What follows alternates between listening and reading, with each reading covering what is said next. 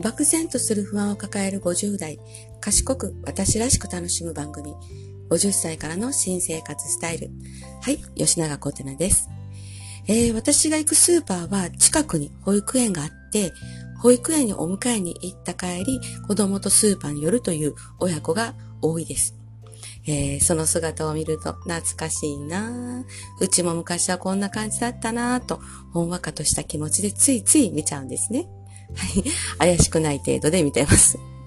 本当あの頃可愛かった。いや、今も可愛いですよ。えー、そして時折聞こえてくる子供を叱るママの声。あるあるですよね。えー、その中で、えー、先日聞こえてきたのがね、お前、いい加減しろ何か言ったらわかるんだと、周囲の人たちも一瞬動きが止まって、その方向に目がいって、お前と罵声が続くんですね。子供は立ちすくんでね、えー、お店を出て車に乗るまでずっと言われてましたね。えー、こういう風景を時たま見ます。はい。皆さん、この話を聞かれて、皆さんはどう思われました？ママも忙しくていっぱいいっぱい。えー、そんな言い方しなくても。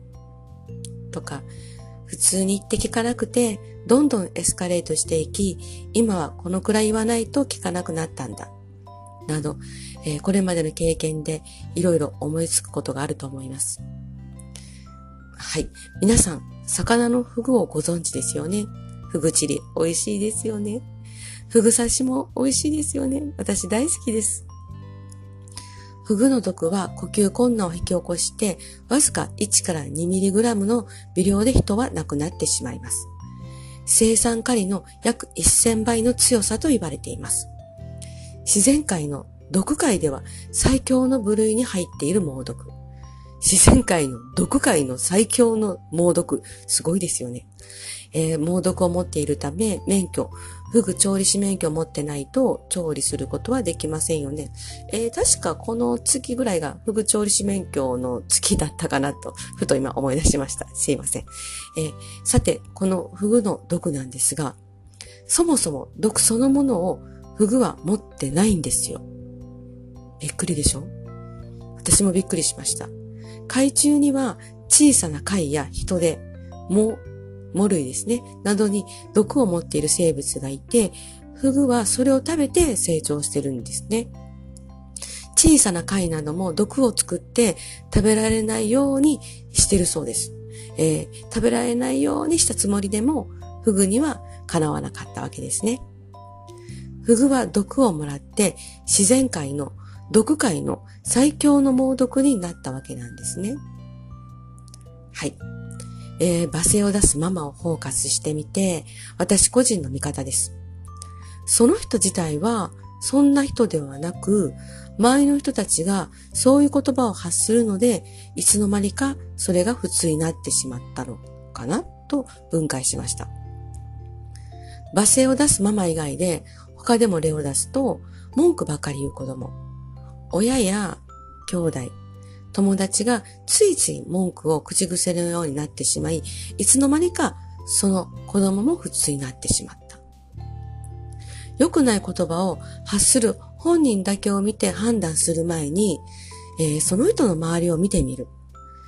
外側に原因があることっていうのが意外に多いんですよね。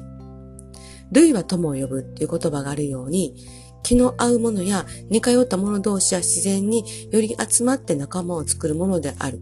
類は友を呼ぶでね。あちらの世界では普通でも、こちらの世界では違う。いつの間にか、そのあちらの世界に染まってしまう。はい。えー、夫婦関係、親子関係、友人関係、仕事関係などの簡単に切れない関係や大切にしないといけない関係、これからも続く関係ってありますよね。そのような人から良くない言葉などの言動があったとき、それを変えてもらいたいって思いますよね。それで相手に教えるとか、相手に変わってもらおうと行動を起こす。ってことをしても、簡単には人は変わらないんですよ。うん。人から言われて人は簡単には変わらないです。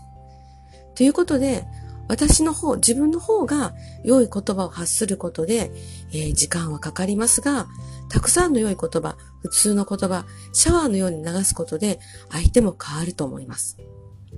えー、他の例を挙げますと、えー、新入社員の言葉遣い。えー、新入社員の言葉遣いが悪く、指導してもなかなか治らないという話をよく聞きます。えー、このような時は、先輩が後輩に敬語を使って日頃会話をする。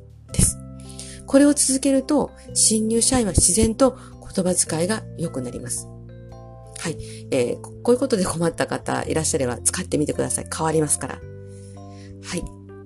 良い言葉っていうのは簡単に出てこないといった場合は、日頃から良い言葉探しをしているといいですよ。日頃からそういったアンテナを張るということです。そうすると、向こうからやってきます。えー、ネットや SNS の言葉とか、ラジオやテレビからの言葉、えー、道の行き交う人の会話とかに良い言葉たくさん落ちています。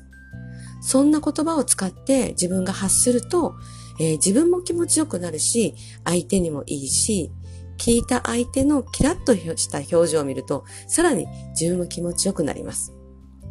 えー、いかがでしょうか？やってみませんか？はい。一緒にやりましょう。えー、相手を変えるより自分が動くことでお互いがハッピーになる。フグを例にしお話をさせていただきました。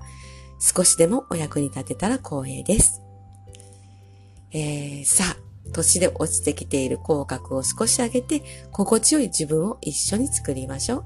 新生活スタイルに向けて。えー、最後までご視聴ありがとうございました。吉永琴音でした。では、また。